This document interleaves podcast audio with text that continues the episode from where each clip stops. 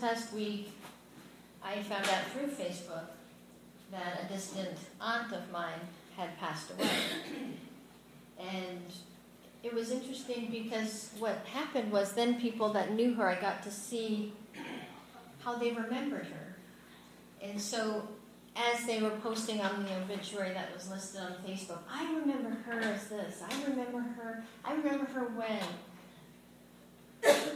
and that's really, you know, when we pass from this world to the next, people are, are going to remember us in some way or another. And really, in the study that we've been doing all summer, in the 11th chapter of Hebrews, that's what we're doing. We're looking at these lives of faith and we're saying, wow, this is how they're remembered. Moses was remembered this way, Abraham was remembered this way. Because God wanted us to remember them for their faithfulness. But what about us? What are you going to be remembered for? Are you going to be remembered for a life that was lived by faith? Are you going to be remembered as a person who loved the Lord? Will you be remembered as a follower of Jesus? What are we going to leave behind for others? God has given us the examples of living by faith, but we have a decision to make. Do we choose our way or do we choose God's way? The writer of Hebrews is pretty clear on which way we should choose. We're going to start tonight in Hebrews chapter 12 with verse 1. Therefore, since we are surrounded by such a huge crowd of witnesses to the life of faith, let us strip off every weight that slows us down, especially the sin that so easily trips us up, and let us run with endurance the race God has set before us. The writer of Hebrews is saying, Look, I've just given you numerous examples of the power of faith. For those that choose to live by faith, they can persevere through all that God commands, no matter how difficult it may appear. By faith, they can endure whatever trials God appoints to them. And they can lay hold of the promises of God by faith. And if these ones can live, suffer, endure, and conquer by faith, shouldn't we also? week after week, we've studied these examples of living by faith to discover that that faith is not just wishful thinking. It's just not a positive mindset. It's more than just emotion. It's more than just the knowledge of theological truth. We were challenged by these lives of faith. We were challenged by how these men and women chose to live their life. And they passed it on to us to show how faith works. Through them, we learn that faith always involves the unseen. Because if we can see the steps all laid out before us, that's not faith, that's planning. And this is what Scripture says about planning. Proverbs 19:21. You can make plans, but the Lord's purpose will prevail. Proverbs 16:9 We can make our plans, but the Lord determines our steps. And then we're back to our definition of faith in the beginning of Hebrews chapter 11, verse 1. Faith is confidence in what we hope for and assurance of what we do not see. See, the world tries to tell us that seeing is believing. God says, no, believing is seeing. Because when we believe that God is all that He says He is, that's when we see. And through this cloud of witnesses, we've learned so much about faith. In Abel's story, we saw how faith wins God's approval. It was by faith that he offered his sacrifice to God. It was in worship and humility. In Enoch's story, we saw how life lived by faith pleases God. Enoch walked with God for 300 years until God just walked him right into heaven. When Abraham left Ur, not knowing where he was going, but simply following God's command to go, we learn that faith steps out and never looks back. Abraham stepped out for God and left the results to him. A life of faith means I'm going to be the man or woman that God wants me to be, no matter what. It's following God's lead and leaving the details to Him. When Abraham took Isaac to the mountaintop in Moriah, we learned that faith holds nothing back. Faith goes all in for God. It doesn't withhold our dearest and our best from Him. When Moses' parents kept him hidden from authorities, and when Rahab hid the spies, we learned that faith risks everything. With the blessings of Jacob and Joseph to their children and their grandchildren, we were reminded that faith always, always looks forward. When the walls of Jericho came crashing down, we learn that faith through obedience can bring down walls of impossibility. There was no way for the Israelites to take that city. But God was able to. But God had a plan. See, our faith can find assurance in those two words, but God. We may be unable, we may be weak, we may be flawed, but God is able. But God is perfect, but God is strong, but God is holy. What we saw in the stories of Gideon and Samson was that by faith, God empowered them and used them in their weaknesses to accomplish his purpose. And because God can use them, God can use us. Through the martyrs, the ones that were tortured, the ones that suffered, we learned that faith comes with a high price. But we also learned that our suffering has a divine purpose. In every one of these stories, we see that faith is not a passive thing. Faith requires action. Our faith should energize us, it should invigorate us, empower us, and compel us to run with endurance the race that God has set before us. And this race isn't about speed, it's not about whoever gets there first. That's not this kind of race. This race is about not quitting, it's about enduring till the end. It's all about finishing. A few weeks ago, we had the Olympics on, the Summer Olympics. And there was one story that was hitting all the, the news stations.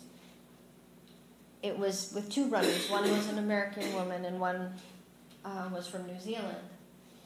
And one of the women, she moved into the other lane and tripped the runner there. And so she fell. And so the woman who tripped bent down. She stopped in her race to help this other woman. And they both got up and they started running. But one of the women hurt her ankle. And so the one that had fallen before, she came back. She stopped to help the other woman because they knew how important it was to finish the race.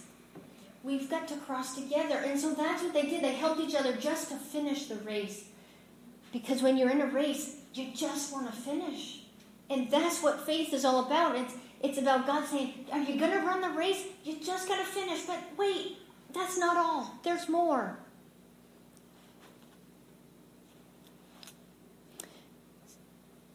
the greatest thing that we can learn from these stories of faith is that living by faith isn't easy. The Christian life is not a walk through the park.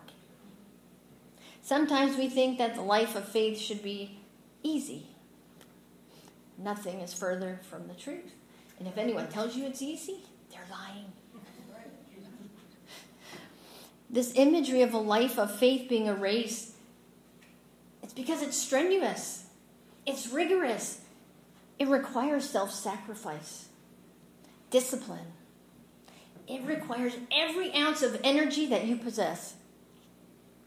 It means that you're always moving forward, always looking ahead.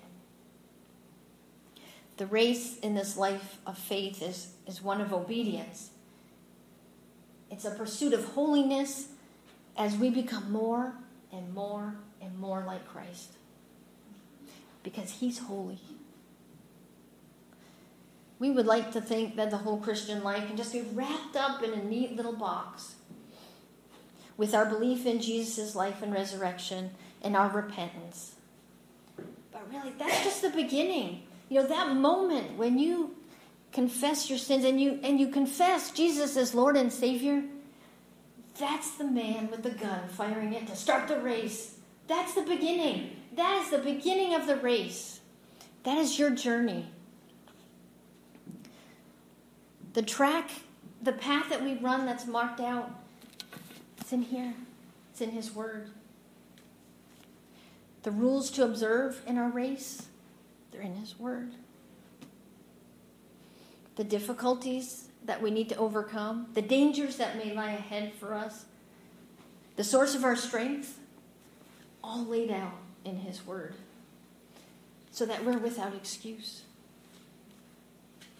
So that when we give up, when we quit, and we don't finish, the blame is ours alone. But when we do finish, He gets the glory. The writer of Hebrews is reminding us that we have to strip off every weight that slows us down. Do you ever watch the runners? They're not wearing winter jackets. They're wearing as little clothing as possible because they don't want it to slow them down from running. Each of us needs to do an honest search of ourselves. Stand before God with His Word and determine what our weight is. It's going to be different for me, it's going to be different for you and you. But we need to figure out what that is. What's holding us back from living these lives like they did? What's holding you back from living that life fully dependent and trusting in God? See, our weights are those things that, that we hold tight to, that hinder us from God using us in all the ways that He could. It could be the cares of this world that choke out the spirit of prayer in us. It could be habits that dull our conscience, or worldly pursuits that push aside our spiritual appetites. If we're going to run our race, if we're going to live by faith, we must be able to cast these things off so we can run. Paul said it best this way in his letter to the Philippians in chapter 3, starting in verse 8. Yes, everything else is worthless when compared with the infinite value of knowing Christ Jesus, my Lord. For his sake, I have discarded everything else, counting it all as garbage, so that I could gain Christ and become one with him. I no longer count on my own righteousness through obeying the law. Rather, I become righteous through faith in Christ. For God's way of making us right with Himself depends on faith. I want to know Christ and experience the mighty power that raised Him from the dead. I want to suffer with Him, sharing in His death, so that one way or another I will experience the resurrection from the dead. Paul's saying, I'm casting it all off because it's garbage compared to knowing Christ. He recognized that he had to cast off the weights that held him back, slowed him down, so that he could live by faith and be used by God. But how do we do it? It's good. Oh, yeah, okay, we've learned all this, but now what? What do we do with it? How do we run this race with patience and perseverance till we get to the end? The writer of Hebrews gives us the answer in verse 2. We do this by keeping our eyes on Jesus, the champion who initiates and perfects our faith. Because of the joy awaiting him, he endured the cross, disregarding its shame. Now he is seated in the place of honor beside God's throne. Think of all the hostility he endured from sinful people. Then you won't become weary and give up. The stories in the Hall of Faith encourage us, and they show us how the strength and power of God can work through us so that we can persevere, so that we can endure the trials. But our eyes are supposed to stay fixed on Jesus because it's Him who gives us the strength.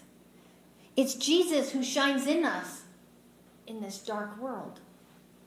Jesus is the one perfect example of what faith is and what a life by faith looks like. He's the author of our faith through his death and resurrection. He sets the ultimate model for us. Never has any man so cast himself into the will of God than Jesus. Proverbs 3 5 through 6 says, Trust in the Lord with all your heart. Do not depend on your own understanding. Seek his will in all you do, and he will show you which path to take. Jesus fulfilled that perfectly and completely. He's our model for living by faith. We see through Jesus a life that was lived by faith completely dependent upon the Father. He lived a life of faith in communion with the Father. And he lived a life of faith in complete obedience to God. And he lived a life with full confidence in the unforeseen future. Our text says that he was also the perfecter of our faith. He doesn't just model for us what we should do, he actually helps us do it. When we accept him as Lord and Savior, his grace flows in us and helps us live by faith. And then as we yield our lives and our wills over to him, he draws our heart away from the distractions of this world so that we'll fix our eyes on him. He wants us to seek him. He wants us to seek his companionship in all things. That's why we suffer because we hold tight to some of these things. Say, No, I need this, I need this, I need this. He says, You don't need it. I'm here. You need me. He wants us to look at him constantly, trustfully, submissively, and expectantly. He knows what hinders us in this race, and he knows what slows our progress in living a life of faith. He understands that the more we fix our eyes on Him, the easier it is for us to strip those things away. When my son was little, a toddler, he loved holding things. He everywhere he went, he had to have something in his hands. Always. There was always something in his hands. But he didn't always grab the best things one day he had grabbed a pair of scissors. And, but he got so excited because he had never seen them before. So he was so, and so he started flailing. And, and so what we had to do was offer him something better.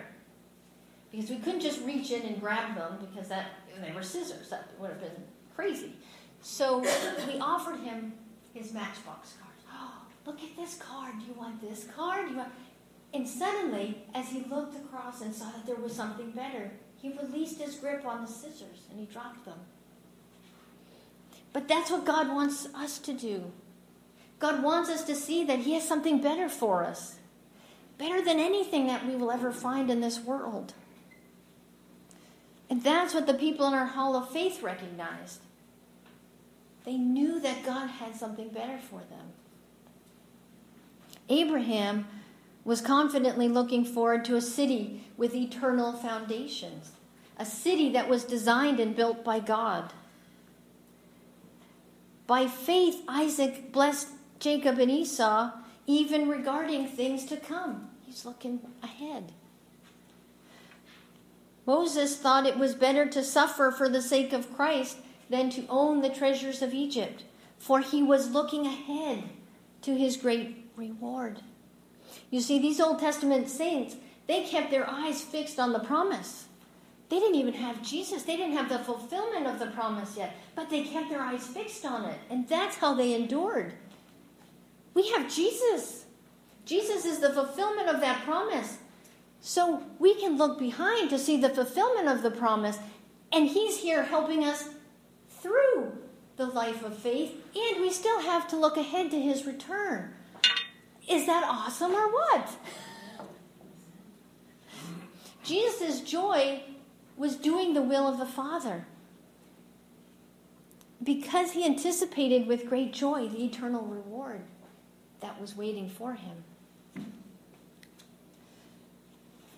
The more we dwell on the joy that's set before us in Jesus Christ, the more we look forward to the glory with the hope that we have in Jesus, the more strength and patience that we're going to have to run this race. And we'll be able to live by faith. See, Jesus suffered more than any other human being ever will. He endured the cross, he endured its shame to bring salvation to us. There's no ordeal that any of us will ever face that will match what he had to do. There's no stress, there's no trial as awful as his. No suffering of ours can be as shameful or demanding as what Jesus went through. And that's why we have to fix our eyes on him. We have to fix our eyes on him because he's the victor of our faith. He knows exactly where you're at. He understands the stress you're facing and the pressures you're in. He's sympathetic towards the struggles that we experience. But when we fix our eyes on Jesus, He becomes our joy and He becomes our motivation. Because in Him we find our strength to persevere. In Him we find the patience to keep moving forward. Because what happens is when we fill our, lo- our hearts with the sacrificial love of Jesus, we're going to want to strip those things away. We're going to want to strip off the things that disrespect Him. We're going to want to strip off the things that don't honor Him because He's in us, He's filling us up. And when we consider what He's done, how can we hold on to them? See, if we if we just let go of those things on our own, oh, I should give this up, so I will. It's real easy to go back. It's real easy. That temptation will always be there.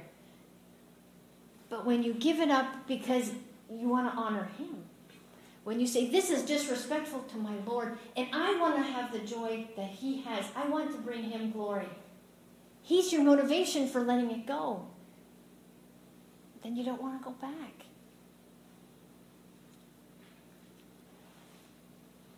Are your eyes fixed on Jesus? How do we know? What percentage of your day is spent in God's Word? What percentage of your time is spent in prayer? In quiet time, really listening to the Lord speaking to you? What percentage of your time is spent in service to Him? Open your checkbook. How much of what God has given you are you keeping for yourself? How much are you using for His kingdom? How much are you giving back to Him? When you answer those questions, then you'll begin to see if your eyes are really fixed upon Jesus. The struggle to live a life by faith is real. but we're in this together. We're all broken, we're all flawed, and we're in it together. And the beautiful thing is that the Lord promises to finish the work that He started in us. I am certain that God, who began the good work within you, will continue His work until it is finally finished on the day when Christ Jesus returns. But we have to take that first step. We have to take the step. God won't take it for us. So, what is God calling you to do today? By faith. What step is He asking you to take? By faith. Because God's always leading us somewhere by faith. But sometimes we pretend we can't hear Him. Or we let our fear take over and, and push faith aside. As we run this race, there are going to be hurdles to overcome. There are going to be things from this world that try to come into our path and distract us, throw us off course. We're going to experience pains and injuries and hurts. And we're going to be passing a baton onto future generations. And as you pass that baton, what will you be remembered for? A life lived by faith? One who stepped out in faith when God called? A person who loved the Lord above all else? One who led the way for others to follow Jesus? One who risked opposition from the world to remain faithful to God? Or one who gave up the pleasures of this world for the sake of the cross? What are we going to leave behind for others? God has given us the examples of living by faith. And He's given us a perfecter of our faith in Jesus Christ. We have a decision to make. Do we choose our way or do we choose God's way? You're surrounded by a cloud of witnesses that are cheering you on, encouraging you, proving that the race may be hard, but keep going, keep persevering, because the heavenly prize, the glory of Christ, is priceless. Church, may the Lord give us the courage to step out in faith and follow Him wherever He leads so that we'll be counted among His faithful. God is calling us right now to move from this community to a whole new community. Change is always hard. But if we keep our eyes fixed on Jesus, with every step we take, He will strengthen us and He will guide us all the way to the finish line. And so we take this move, this next move of, of one location to another by faith in anticipation of what He's going to do through us. What's better than that? Holy Father, we thank you for your word. I thank you for your presence with us here this evening. You are awesome, Father. Awesome, awesome, awesome. And you are holy, holy, holy, Father. I'm without words standing before you. I pray a blessing upon every soul in this room, Father. I thank you for each of their lives. I thank you for their stories. I thank you that they are seeking you, Father, and that you are reaching down to use them, Father. And I thank you for that. As we leave this place, Father, may we keep our eyes fixed on Jesus. And in Jesus' precious and holy name, amen.